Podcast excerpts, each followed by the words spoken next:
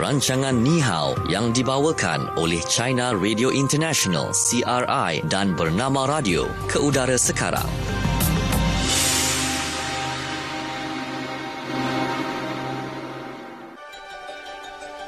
Okey, selamat petang kepada anda semua yang terus setia dengarkan kami di Bernama Radio dan waktu ini seperti biasa kita akan dengarkan bersama-sama program Ni Hao yang dibawakan oleh China Radio International dan Bernama Radio. Saya yeah. Natasha Aimi dan saya Syuhada Armawan. Uh, untuk hari ini kita bersama dengan Andika. Hai yeah. Andika.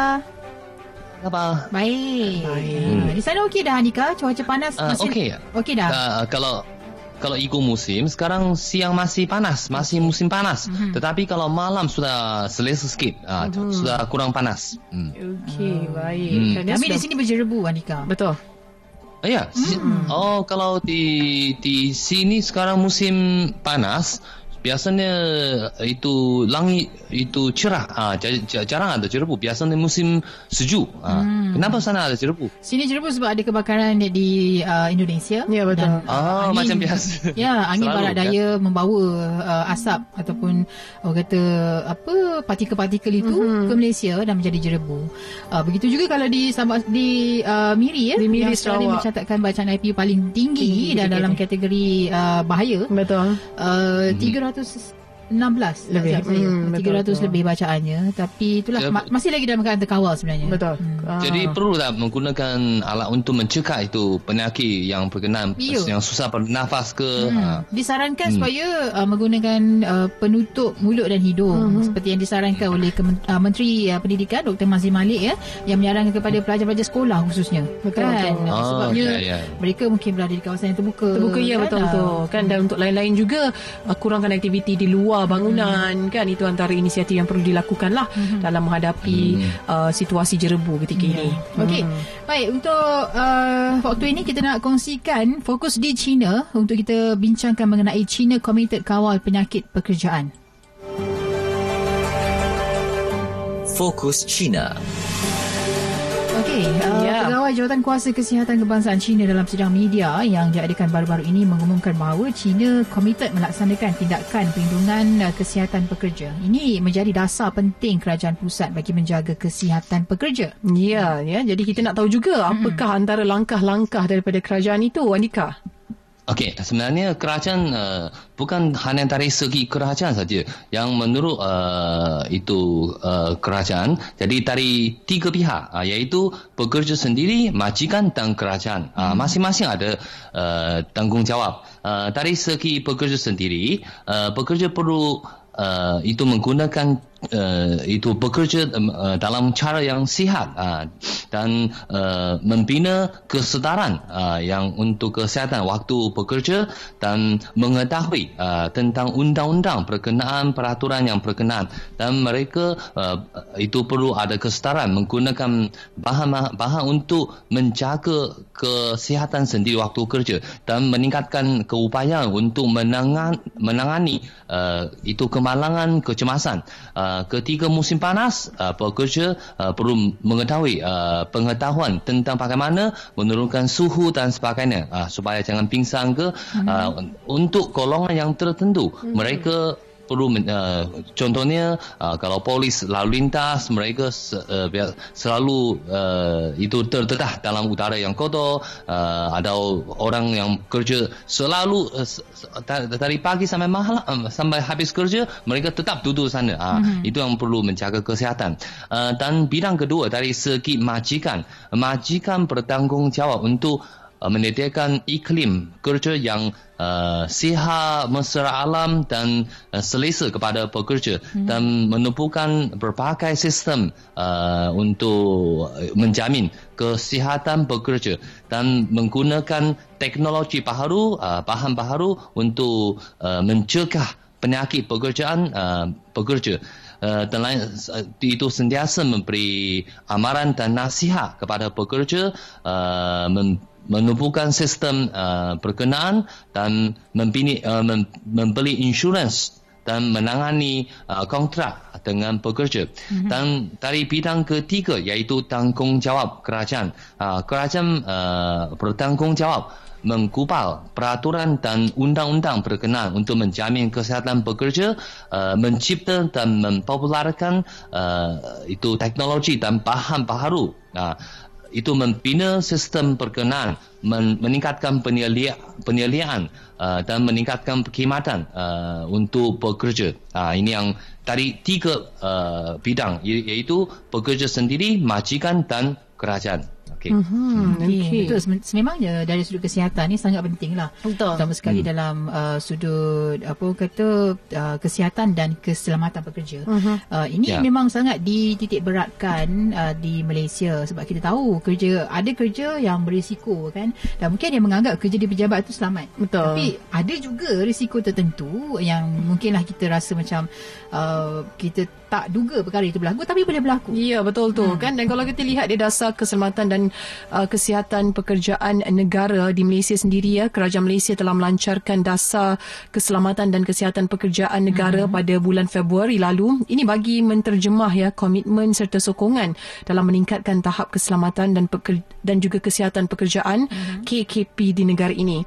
Jadi Timbalan Perdana Menteri sendiri Datuk Seri Dr Wan Aziza Wan Ismail berkata dasar tersebut adalah merupakan sebahagian daripada Pelan Induk Keselamatan dan Kesihatan Pekerjaan OSHMP 2016-2020. Hmm. Dan uh, matlamat utama, dasar yang mengandungi sembilan sasaran utama itu adalah untuk meningkatkan tahap KKP ya menerusi uh, pengurusan risiko yang mampan di tempat kerja dalam melindungi majikan dan juga pekerja di Malaysia. Uh, di mana dasar ini uh, telah pun diluluskan dan dipersetujui oleh Jemaah Menteri ya dan ditandatangani sendiri oleh Perdana Menteri Tun Dr. Mahathir Mohamad pada 15 Januari lalu. Jadi pelaksanaan dasar ini juga akan memberi manfaat kepada semua pihak mm-hmm. uh, di mana sebagai contoh majikan yang melaksanakannya akan mewujudkan persekitaran kerja yang selamat dan sihat untuk semua para pekerja mereka. Hmm. Uh, jadi situasi ini akan melindungilah pekerja-pekerja mereka ini daripada sebarang risiko kemalangan uh, mahupun penyakit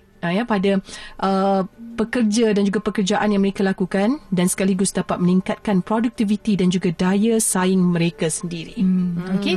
Jadi hmm. uh, saya rasa tentang keselamatan uh, ataupun kesihatan di tempat kerja ada yang menyatakan bahawa uh, kemalangan di tempat kerja berpunca daripada kelemahan manusia yang berkaitan dengan sifat-sifat seperti pentingkan diri sendiri kan uh, salah dan betul rasa fikir tentang diri sendiri betul orang hmm. lain yang salah hmm. kan kemudian hmm. uh, fokus yang salah kemudian uh, orang orang yang uh, orang ramai mengatasi individu. Contohnya macam masyarakat yang lebih mengambil berat jika masalah itu adalah masalah ramai kalau masalah individu hmm. macam buat tak tahu je. Hmm. Ha, okay. Dan uh, meremehkan insiden yang nyaris. Ha, sebabnya yang nyaris-nyaris ni kadang-kadang mungkin orang rasa macam nasib baik. Nasib ha, baik. Kan? Ha, Tapi kalau hmm. nasib tak baik. Ya, cuba bayangkan. Dia mengkena terus. Betul tu. Okay, kan, jadi ya? itu juga saya rasa perlu dititik beratkan. Mungkin bila ada aduan yang menyatakan bahawa nyaris-nyaris nak terkena. Ha, nak, nak nyaris-nyaris nak terjatuh. Jadi itu perlu diambil kira. Ha, sebab kalau mula-mula memang nyaris-nyaris. Lepas Mm-mm. tu dia akan terjadi betul lah. Ya, ah. betul tu. Kan ya, yang nyari-nyari yang kita kena titik beratkan betul. sebenarnya. Hmm. Kan kalau kata kita lihat statistik kemalangan di Malaysia sendiri di mana kadar kemalangan uh, maut ya di tempat kerja pada tahun 2018 menunjukkan penurunan sebanyak 14% kalau nak dibandingkan pada tahun sebelumnya. Jadi Timbalan Menteri Sumber Manusia juga Datuk Mahfuz Omar yang menganggap kesedaran majikan serta pekerja berkenaan kepentingan tempat kerja yang sihat serta selamat ini ini yang sebenarnya menjadi faktor utama kepada penurunan peratusan kawasan itu. Hmm. Jadi uh, hmm. kadar kemalangan biasa turut menunjukkan perubahan positif ya apabila berkurang sebanyak 18% antara tahun 2017 dan 2018. Namun ya diharapkan semua pihak terlibat tidak cepat berpuas hati ya memandangkan banyak lagi usaha yang perlu dilakukan ya agar usaha dan juga misi kerajaan sendiri ke arah visi sifar kemalangan dapat direalisasikan. Hmm. Dan sebenarnya hmm. dengan adanya uh, akta keselamatan bermula April April 1994 uh-huh. Jabatan Kilang dan Jentera dikenali sebagai Jabatan Keselamatan dan Kesihatan Pekerjaan JKKP dan uh, pemeriksa dikenali uh, sebagai pegawai keselamatan dan kes, ke, keselamatan pekerjaan itu sendiri dan di bawah akta ini terlibat juga sektor-sektor industri yang kita kata berisiko uh-huh. contohnya macam mhm. penghilangan ya uh, pelombongan uh dan penguraian pembinaan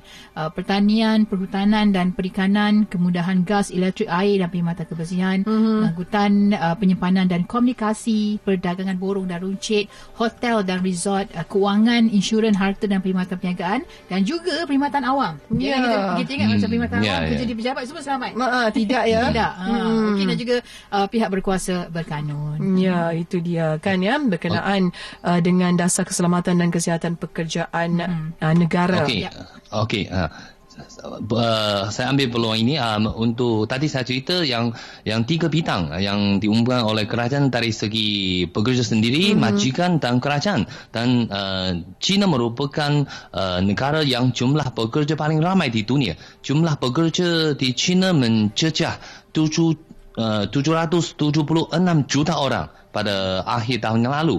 Ah, jadi kalau uh, kes itu penyakit pekerjaan di China juga uh, banyak. Itu bermula pada tahun 2010, uh, kes penyakit pekerjaan uh, menambah 28 ribu setiap tahun. Uh, jadi se- sehingga uh, akhir tahun yang lalu sudah ada kira-kira 1 juta kes penyakit pekerjaan yang dilaporkan di China.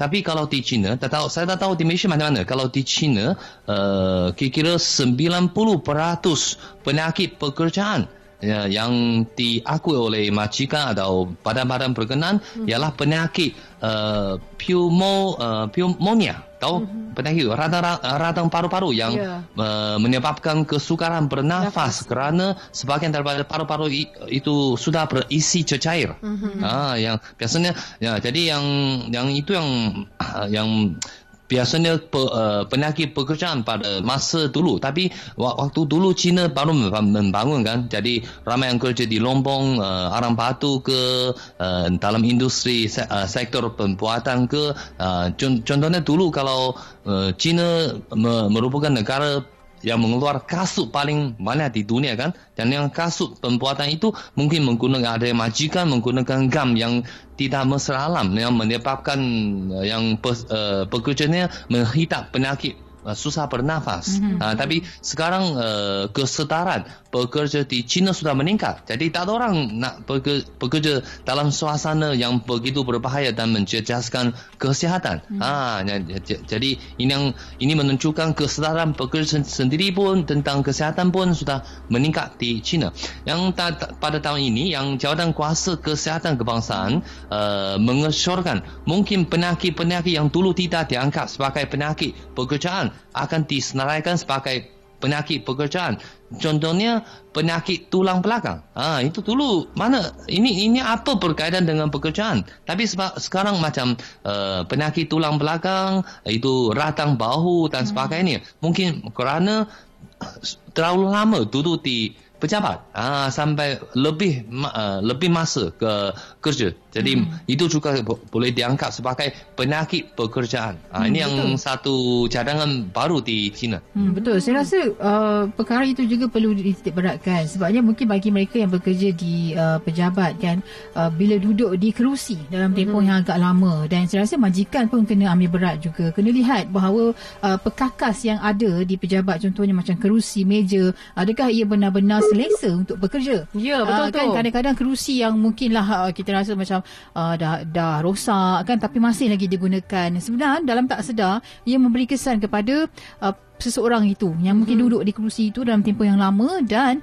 uh, ada yang kata juga beri kesan kepada tulang belakang. Mm-hmm. Uh, jadi ini antara uh, perkara yang mungkinlah kita sebut nyaris-nyaris tadi tu. Betul. Pada awalnya mungkin tak ambil berat macam uh-huh. tak apalah na- nanti okeylah tu tapi sudahnya membawa kesan yang lebih buruk. Mm-mm. Sama lah juga kalau kita lihat mereka yang bekerja di hospital kan kita merasakan mungkin doktor kan ataupun jururawat dan sebagainya pekerja-pekerja di hospital ini berada dalam keadaan yang mungkin sihat selama-lamanya sebab kerja dekat hospital. Sebenarnya kalau kita lihat ya majoriti kaki tangan hospital sedar bahawa tempat kerja mereka ini sendiri amat berbahaya namun ramai yang sanggup mempertaruhkan keselamatan dan kesihatan diri kerana memegang tanggungjawab dan juga kewajipan mereka dan juga etika mereka untuk membantu pesakit. Ah kan ya jadi kalau kita lihat uh, juga kenapa uh, kita um, dapat melihat pekerja ataupun kaki tangan di hospital-hospital ini mereka antara yang sangat menjaga ataupun mengikut segala etika ketika bekerja di hospital itu sendiri. Uh, walaupun kita merasakan kalau dekat hospital tu selamatlah, sihatlah semuanya kan. Hmm. Wahalnya tidak. Uh, kan jadi semudah-mudah itulah umpamanya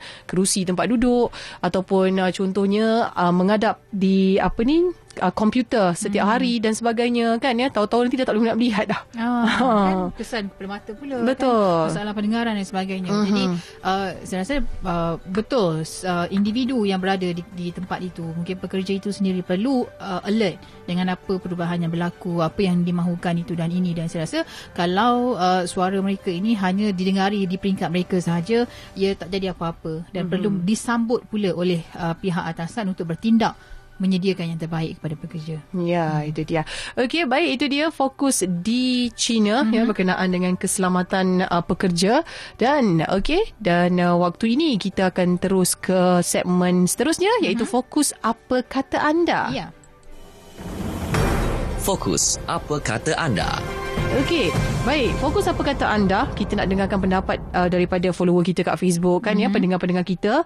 Adakah anda berasa suasana pekerjaan anda menjejaskan kesihatan diri? Uh, dan uh, mengikut pandangan anda sendiri, apa agaknya pekerjaan yang menjejaskan kesihatan dan juga keselamatan seseorang pekerja itu? Hmm. Uh, ya, jadi kongsikan bersama-sama dengan kami. Ya, okay, jadi macam Faimo dia kata bekerja kat kilang ataupun uh, industri ini, ini adalah tempat uh, sejenis pekerjaan ya katanya yang berisiko tinggi terhadap kesihatan dan juga keselamatan. Hmm. Uh, kan ya.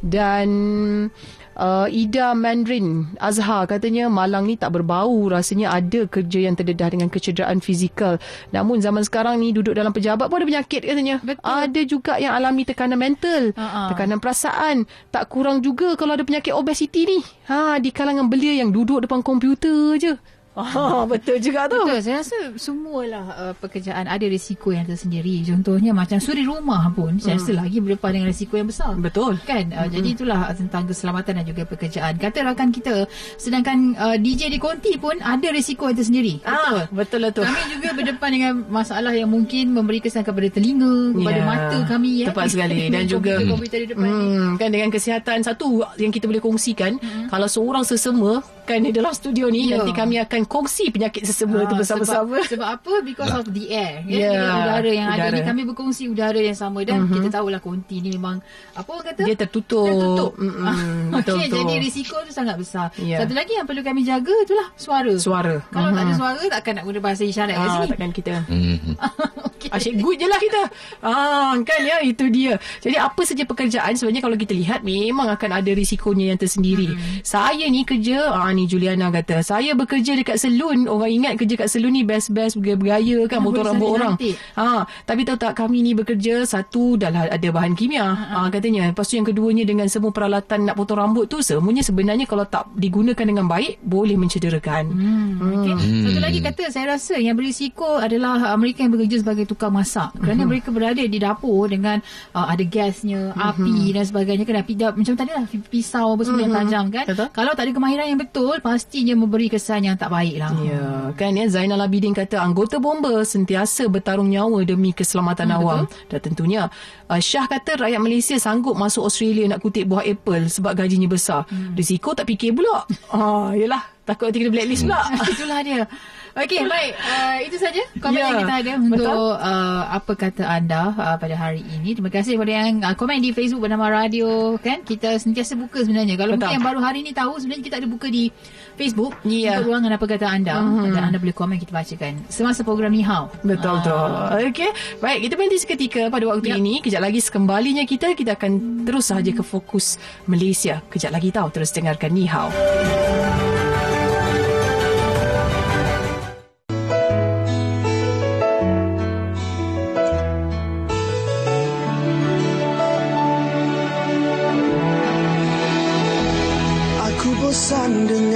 Cintamu Aku rasa buang masa. Kau selalu mendustakan cintaku.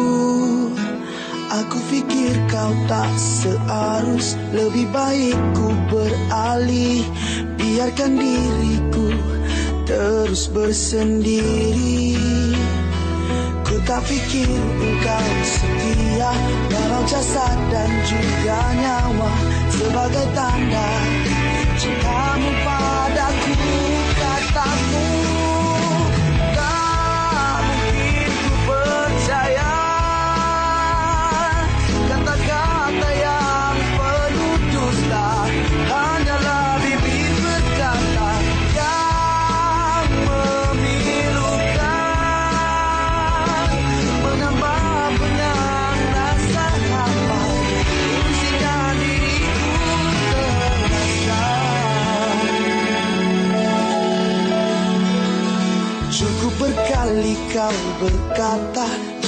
Diulang lagi dusta.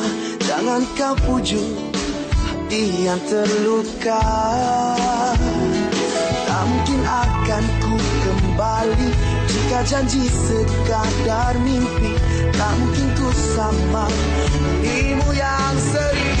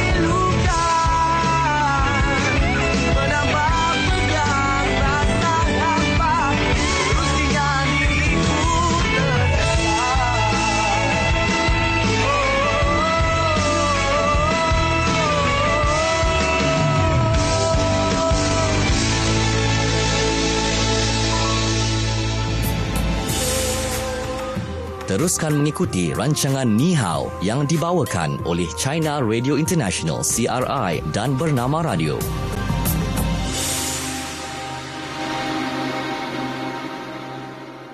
Okey, kita kembali semula waktu ini dalam program Ni Hao yang dibawakan oleh China Radio International dan Bernama Radio. Okey, kita terus saja ke segmen yang seterusnya iaitu Fokus di Malaysia. Fokus Malaysia. Okey, baik. Untuk uh, fokus di Malaysia hari ini, kita nak sentuh berkaitan dengan setiap negara ya. Pastinya mempunyai lakaran sejarah tersendiri dan ia penting bagi kita untuk mengenang kembali kesan peninggalan termasuk penceritaan yang pernah berlaku sebagai iktibar ataupun kita jadikan dia sebagai kajian golongan pengkaji profesional. Mm-hmm. Okey, pastinya uh, tinggalan sejarah juga uh, menjadi identiti yang dikenal pasti sektor pelancongan sebagai satu daripada produk yang boleh uh, diketengahkan uh, oleh negara kita uh, dan ia dapat diperkenalkan kepada pelancong luar dan juga masyarakat umum di Malaysia. Uh-huh. Okey dan sebenarnya adakah anda tahu eh, sudah wujud satu uh, produk pelancongan yang dinamakan sebagai pelancongan arkeologi ataupun nama ringkasnya dikenali sebagai pelancongan arkeo. Hmm okey jadi apa itu pelancongan arkeologi itu? Okey di mana pelancong pelancongan arkeologi ini sebenarnya mempunyai tarikannya tersendiri ya dari segi tinggalan yang masih boleh dilihat dan latar belakangnya yang mengandungi seribu satu kisah lampau. Dan apa yang lebih menarik lagi ya, sektor pelancongan itu juga menjadi cabang penyelidikan arkeologi yang tamadun manusia yang kini ya menjadi kajian pengkaji dan ia lebih khusus dalam aktiviti mencari gali ataupun dikenali sebagai uh, ekskavasi hmm. uh, kan ya di mana kalau kita lihat di luar negara sektor pelancongan dalam bidang ini sudah lama berkembang dan di Malaysia ia dalam proses membangunkannya kerana tidak begitu popular dalam kalangan pelancong jadi kebanyakan pelancong yang datang ke tapak tinggalan warisan contohnya macam dekat Lembah Bujang di Kedah hmm. di Lenggong Perak uh, di Niah Sarawak ya ini melihat um, ia sebagai satu aktiviti uh, pelancongan dan melawat tempat bersejarah. Hmm. Namunnya mereka tidak mengetahui bahawa ia adalah satu aktiviti pelancongan arkeologi dan bukan sahaja dapat melihat tinggalan sejarah tamadun manusia lama, malah turut berpeluang menyaksikan uh, ekskavasi yang dilakukan oleh pengkaji di sesuatu tempat tersebut. Hmm. Okey hmm. dan sebenarnya uh, dengan aktiviti melawat uh, ke tapak arkeologi di Malaysia juga sebenarnya uh, mampu memberi manfaat kepada pengunjung terutamanya kepada kumpulan pelajar sekolah ya, kerana ia dapat melihat uh, mereka dapat melihat sendiri uh-huh. secara realitinya tapak peninggalan kerajaan lama ataupun tamadun terdahulu secara langsung. Jadi menerusi aktiviti melawat tapak bersejarah seperti itu mereka ni dapatlah uh, memahami lebih mendalam kerana uh, bukti yang diceritakan dalam buku teks ya terpampang uh-huh. Depan mata. Betul. Jadi saya rasa mungkin gambaran lebih jelas yang boleh mereka perolehi untuk uh, mereka memahami tentang apa yang mereka pelajari. Dan mungkin ada segelintir pelajar ni tak suka baca. Betul. Dia lebih, lebih gemar dia melihat kepada aktiviti, Aktiviti, ataupun mm-mm. dia boleh cuba membayangkan sesuatu kan. Uh, Betul. jadi uh, selain itu peluang untuk menyertai aktiviti ekskavasi ini bersama dengan penyelidik turut membantu mereka untuk uh, mempunyai minat menjadi arkeologi, ahli arkeologi pada masa depan. Uh, Okey, saya rasa selain daripada mungkinlah berkunjung ke muzium contohnya bagus pergi ke muzium memang Betul. ada bahan-bahan yang dipamerkan di situ. Tapi saya rasa kalau pergi ke tapak-tapak sejarah ni dia lagi real. Lagi luar biasa. Ah, dia macam tahu situasi dekat situ macam Ah, mana, suasananya. macam mana besarnya, mungkin bangunan-bangunan yang dibina dahulu kan. Orang kata actual size. Actual size. Ha, macam tu umpama dia kan. Lepas tu kalau kita lihat juga um, peluang menyertai aktiviti uh, ekskavasi bersama penyelidik mm-hmm. turut dapat membantu mereka mempunyai minat menjadi ahli ek- arkeologi. Arkeologi. Ah ya pada masa depan. Jadi merancakkan lagi sektor pelancongan arkeologi ini di kawasan tapak sejarah Lembah Bujang umpamanya mm-hmm. uh, mempunyai pemandu pelancong profesional ya dalam kalangan penduduk setempat dan memandangkan kerja uh, ekskavasi kebanyakannya menggunakan tenaga kerja manusia. Jadi penduduk setempat turut terbabit dalam melakukan aktiviti tersebut. Uh, jadi biasanya pelajar lepasan SPM lah mm-hmm. ya CJ Pelajaran Malaysia yang akan menunggu uh, keputusan peperiksaan. Jadi mereka ni akan bekerja uh, dengan pihak arkeologi untuk uh, kerja cari gali ini. Uh, jadi disebabkan Malaysia mempunyai banyak kawasan tinggalan sejarah yang menjadi tapak kajian pakar arkeologi, jadi di seharusnya kita memang mem- berbangga dengan khazanah yang ada di negara ini. Jadi pengunjung asing yang datang melawat kawasan arkeologi juga memberikan maklum balas positif ya kerana kita mampu menghasilkan kajian sejarah tamadun dan kerajaan manusia terdahulu. Ya. Hmm. Okey dan uh, sedikit kita nak kongsikan antara lokasi yang menjadi tumpuan ya untuk pelancongan arkeo di Malaysia. Kalau Andika berminat boleh juga kunjungi Betul. di uh, tapak warisan dunia arkeologi tem- Lembah Lenggung di Perak. Uh-huh. Okey dan Perak. tapak arkeologi Sungai Batu di Kedah. Uh, Kota Johor Lama di Johor, tapak arkeologi Candi Batu Pahat Merbuk di Kedah, uh, tapak arkeologi Kota Melaka di Bandar Hilir Melaka, Gua Niah di Sarawak, uh, Bukit Tengkorak di Sempurna Sabah, tapak arkeologi Gua Bewah di Terengganu, tapak arkeologi Gua Senyum yang terletak di Pahang dan juga di Agup Batu Tuluk, pengebumian keranda balak Kinabatangan Sabah. Mm-hmm. Ha, itu antara lokasi yang uh, menjadi tumpuan untuk pelancongan arkeo di Malaysia. Ya, itu dia. Maksudnya kalau kita pergi tempat tinggalan sejarah, itu juga dinamakan pelancongan arkeologi. Betul. Ah, itu maksudnya. Okey, baik itu dia. Tapi kalau di China saya rasa macam banyak juga lokasinya kan? Sangat banyak, kan? Oh, ada, ada juga, ada juga. Ini juga popular juga. Ha, tapi kita perlu mengambil langkah-langkah untuk uh, menjaga tapak pe- peninggalan sejarah itu. Mm-hmm. Sebab uh, China keadaan berlainan dengan Malaysia. China jumlah penduduk terlalu ramai. Jadi mm-hmm. contohnya sekarang musim panas, cuti sekolah. Kalau yang macam ini uh, tapak uh, peninggalan sejarah ini uh, semua ramai pelancong pergi nanti itu macam lautan manusia. Susah mm-hmm. juga. Ah, jadi ke, jadi dari pandang, pandangan yang tertentu uh, sebelum membina uh, ini yang yang yang tempat macam ni uh, kena fikir macam mana menjaga uh, itu keselamatan para-para anti di sana uh, dan hmm. keaslian di sana. Uh. Okey, baik. Itu dia kalau situasinya di China. Okey, baik. Kita terus saja ke segmen yang terakhir iaitu segmen belajar bahasa Ya. Mandarin. Okey. Silakan Andika.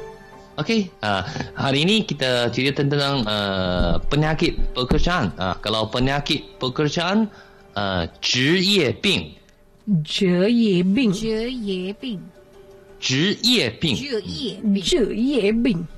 Ah, yang yang yang pertama naik, yang kedua dan ketiga semua turun. Ah, 职业病 ah. Je ye bing. Bagus, bagus. Okey. Uh, Okey, yang seterusnya uh, kesihatan pekerja. Uh, 劳动者健康 Lao dong je jian kang. Bagus, bagus. Ah, itu tu bagus. Okey.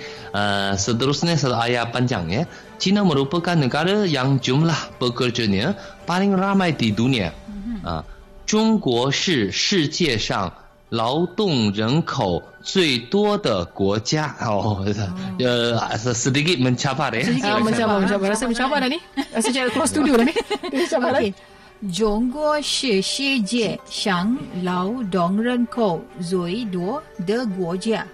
Bagus. Ah, bagus. Okey, baik. Ah, saya cuba kejap lagi lihat terus. Okey. Kita takut tiga jam je ni serius ni. Okey, tak apa. Saya pergi yang pertandingan punya lah. Pertandingan punya terus. Mari kita. Okey, baik. Yang pertama tadi, uh, penyakit pekerjaan dalam bahasa Mandarinnya, jie ye bing. Uh, jie ye bing. Okey. Jie ye bing. Buk, um, mm, Bukan juga. Kurang sikit. Kurang sikit. Jie ye, uh, jie ye bing. Jie ye bing bagus bagus. Ah, Ah, ini baru tepat. Lagi. Ah, Yang kedua, kesihatan uh, pekerjaan dalam bahasa Mandarinnya, Lao Dong Je Jian Kang. Ah, bagus tapi kurang sikit. Kurang sikit. Lautung jua itu itu satu Oh, okey, perkataan. perkataan. Oh, okey, okey. Ah, lautung jua itu bekerja. Jangan jangan lautung jua 健康 itu Ah, dia salah. lain. Ah, Oh, lautung okey, jua okey, okey. 健 Dia 康 tak 啊。 bawa maksud yang betul. Ah, Macam mana Okey, nak tahu baik. dengan pen ni? Tak ada, tak ada, Tak ada, tak ada. Okey, saya cuba ya.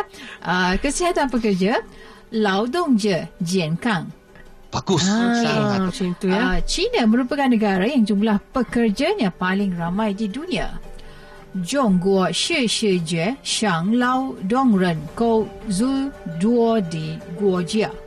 Bagus bagus. Ah, Ya, bagus, sangat bagus, bagus, Betul betul. Ah, saya pun bagi. Apa tak apa? ah, Okey, okey, saya pula. ah, Natasha Ah, ya. saya, saya pula ya. Saya pula ni naik turun ni. Okey. Pertama sekali penyakit pekerjaan Je Ye Bing. Ah, bagus bagus. Ah, okey. Yang kedua kesihatan pekerja Lao Dong Je Jian Kang. Bagus. Sangat Okey. bagus. Ketiga, China merupakan negara yang jumlah pekerjanya paling ramai di dunia. Zhong Guo Jieshang, Lao Dongren, Kuo Zuiduo De Guojia. Sangat bagus. Ah, okey, okey, okey. Sip baik. Saya tak tahu nak letak sabdu kat mana ni. Okey, baik. Uh, tu dia dalam bahasa Mandarin. Tapi uh, dalam masa yang berbaki ni kita nak Ya. kongsikan dengan Andika. Kenapa ya bila mm-hmm. macam tadi kita sebut ya uh, pe, apa uh, lawatan ataupun uh, percutian Akio, mm-hmm. pelancongan Akio ni yang menarik perhatian banyak sempat kita sebut tadi. Uh, tapi ini yang kita nak kongsikan kenapa bila sebut tentang arkeologi uh, ramai yang akan fokus kepada tapak warisan di Lenggung. Ya. Itu jadi pilihan eh. Mungkin jadi pilihan. Mm-hmm. Okey sebab mungkin uh, ramai terutamanya generasi muda kurang tahu ya tentang mm-hmm. uh, lembah Lenggong yang terletak di Hulu Perak ini sebenarnya memiliki banyak sangat tinggalan sejarah awal penempatan dan juga tamadun manusia. Uh, Penempatan kira-kira 80 km dari Bandaraya Ipoh ni mula mendapat perhatian masyarakat berikutan adanya penemuan rangka manusia yang tertua di Malaysia yang dikenali sebagai Oh, okey. orang Perak. Mhm. Ha, mungkin anda kan Oh. pernah dengar lah. Dan tulang rangka orang Perak berusia antara 10,000 hingga 11,000 tahun ini ditemui di dalam gua gunung runtuh yang terletak di Bukit Kepala Gajah pada 1991. Ya, hmm. jadi sebenarnya ya penemuan bersejarah dan turut menggemparkan dunia arkeologi ini ini adalah hasil penyelidikan yang dibuat Pusat Penyelidikan Arkeologi Malaysia MARC, uh, Universiti Sains Malaysia USM ya dengan kerjasama Jabatan Museum Malaysia di mana uh, kalau kita lihat di sini Perak Man Men, Perak Men. Perak Man. Oh, man. Okey, Perak Man. Ha, dia macam Superman tu kan. Itu adalah rangka. adalah rangka. Kita panggil Perak Man. Adalah rangka tulang manusia dari zaman batu era Paleolitik. Ha, ya, hampir sempurna yang ditemui di Asia Tenggara dan juga tulang prasejarah yang mempunyai kecacatan sejak lahir. Ha, jadi selain Perak Man ini, banyak lagi kawasan di Lembah Lenggong yang kaya ya dengan gua dan juga bukit batu kapur yang menjadi tapak penemuan artifak penting. Kalau kita lihat kat sini banyak bukti prasejarah hasil kajian yang dilakukan di Lembah Lenggong sejak 30 tahun yang lalu uh, yang membolehkan pertubuhan pendidikan saintifik dan juga kebudayaan pertubuhan bangsa-bangsa bersatu UNESCO ini hmm. mewartakan warisan arkeologi ditemui sebagai satu daripada tapak warisan dunia ini pada 30 Jun 2012 jadi ia satu pengiktirafan yang mengukir Malaysia dalam peta arkeologi hmm. dan uh, pelancongan dunia malah ya penyenaraian itu juga menjadikan kawasan tersebut sebagai tapak warisan dunia ke-953 dan tapak warisan dunia keempat di Malaysia sendiri hmm. di negara ini. Hmm. Okey dan uh, zaman ia dikategorisasi ditemui pada zaman prasejarah. Mm-hmm. Kalau kita tahu zaman prasejarah ni ada tiga mm-hmm. masanya iaitu Ya. yeah. Paleolitik, Mesolitik dan juga Neolitik serta zaman logam. Jadi Paleolitik ni uh, meru- merupakan zaman yang yang paling lama mm-hmm. ya, yang terdahulu, paling awal. Dan uh, bila dijumpai uh, per, tengkorak uh, Perak Man ini Ya. menyatakan bahawa satu kejayaan yang cukup besar lah sebabnya uh, hampir sempurna Ya. dan ia memberi uh, satu bantuan juga kepada mereka yang um, menerusi program SK Bagasi ini untuk mengkaji lebih Mm-mm. lagi berkaitan dengan penemuan uh, apa yang pada waktu itulah hasil daripada zaman Paleolitik itu. Ya, itulah dia kalau kita lihat warisan arkeologi mm-hmm. di Lenggong ini kan yang di Lembah Lenggong ya yang terletak di hulu Perak Perak ini mm. yang sentiasa menjadi uh, tumpuan pelancong Ya. sebenarnya. Sebab zamannya bukannya puluh-puluh tahun Oh, ya tapi beratus-ratus Hmm. ribu tahun dahulu dianggarkan uh, bermula pada kira-kira 200 ribu hingga 300 ribu tahun dahulu yang mana aktiviti pada waktu itu di zaman paleolitik adalah hidup mereka berpindah randah Betul. dan juga biasanya tinggal di kawasan terbuka di luar gua dalam gua dan juga di sekitar tasik. Mhm. Ha, jadi memang menepatilah apa yang mereka temui ini iaitu di Lenggong ya dan juga uh, antara yang uh, dikaitkan juga adalah ciri-ciri serta peralatan yang digunakan oleh manusia pada zaman itu uh, memburu binatang liar, memungut hasil hutan, peralatan batu berupa serpihan ya dan juga uh, pada waktu itu dari segi kepercayaan mereka adalah mengamalkan animisme ataupun uh, percayaan kepercayaan mereka bahawa setiap uh, benda seperti batu, pokok mempunyai semangat dan roh orang mati. Jadi Ya. mereka menyembah uh, batu, pokok yang ada di sekeliling mereka. Itu dia zaman paleolitik. Paleolitik. Hmm, okay. Jadi yang tempat-tempat macam tu, Mhm. yang pakai mana eh, senang pergi pergi tak? Pakai mana pengangkutan? Okey tak? Boleh, boleh. Uh, di sana boleh saja pergi. Pengangkutan pun mudah saja. Sekarang Kerana ni. Semua ada lebuh raya yang Ya, yang yang betul. cukup. Ha, Okey. Terus saja pergi ke Lenggong Perak dan lokasi zaman Paleolitik di Malaysia tu yang saya sebut tadi di uh, Bukit Jawa mm-hmm. iaitu Kota Tampan dan juga di Bukit Bunuh di Lenggong Perak. Uh, Gua Niah di Sarawak juga merupakan lokasi bagi uh, yang dipercayai ada uh, perjumpaan arkeologi bagi zaman Paleolitik dan juga di Tingkayu di Sabah. Hmm, Ya. okey. Okey. Nanti saya akan menjelajah ya. Ya, betul tu kan ya. Boleh kita sama melalukan Andika dan juga sahabat-sahabat yang lain untuk datang ke Malaysia. Okey, baik dan uh, ini saja waktu yang kita ada ya. ya pada waktu ini mewakili penerbit Nihau kita ada Hazy Rahil, tim janji temu Farizana Hashim selaku penerbit berita dan juga Anis Suhaila selaku pengawal kandungan kita dan saya Natasha Aimi. Saya Syuhada Armawan dan mewakili rakan kita Andika. Kita jumpa lagi Andika esok. Okey, jumpa lagi. esok. Bye. Okey, bye-bye. Sekian rancangan Ni Hao yang dibawakan oleh China Radio International CRI dan Bernama Radio.